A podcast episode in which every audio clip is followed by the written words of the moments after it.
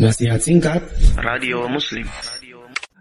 Ustadz, jika seseorang jarang beribadah di bulan puasa, hanya sholat dan puasa saja karena kesibukan, lalu jika ia berniat ingin memperbanyak ibadah di akhir-akhir 10 hari Ramadan, apakah tetap bisa mendapatkan keutamaan Lailatul Qadar, Ustadz? Mohon nasihat dan jawabannya, Ustadz. Baik, barakallahu fikum.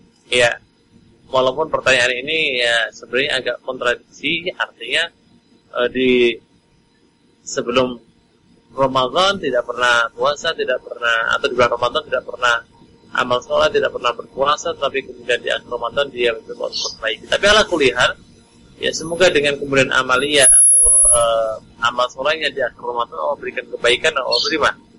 Jadi terkait dengan apakah dia mendapatkan malam qadar ke kondisi status yang seperti tadi kita sampaikan, wallahu a'lam, ya bisa jadi mendapatkan, bisa jadi tidak.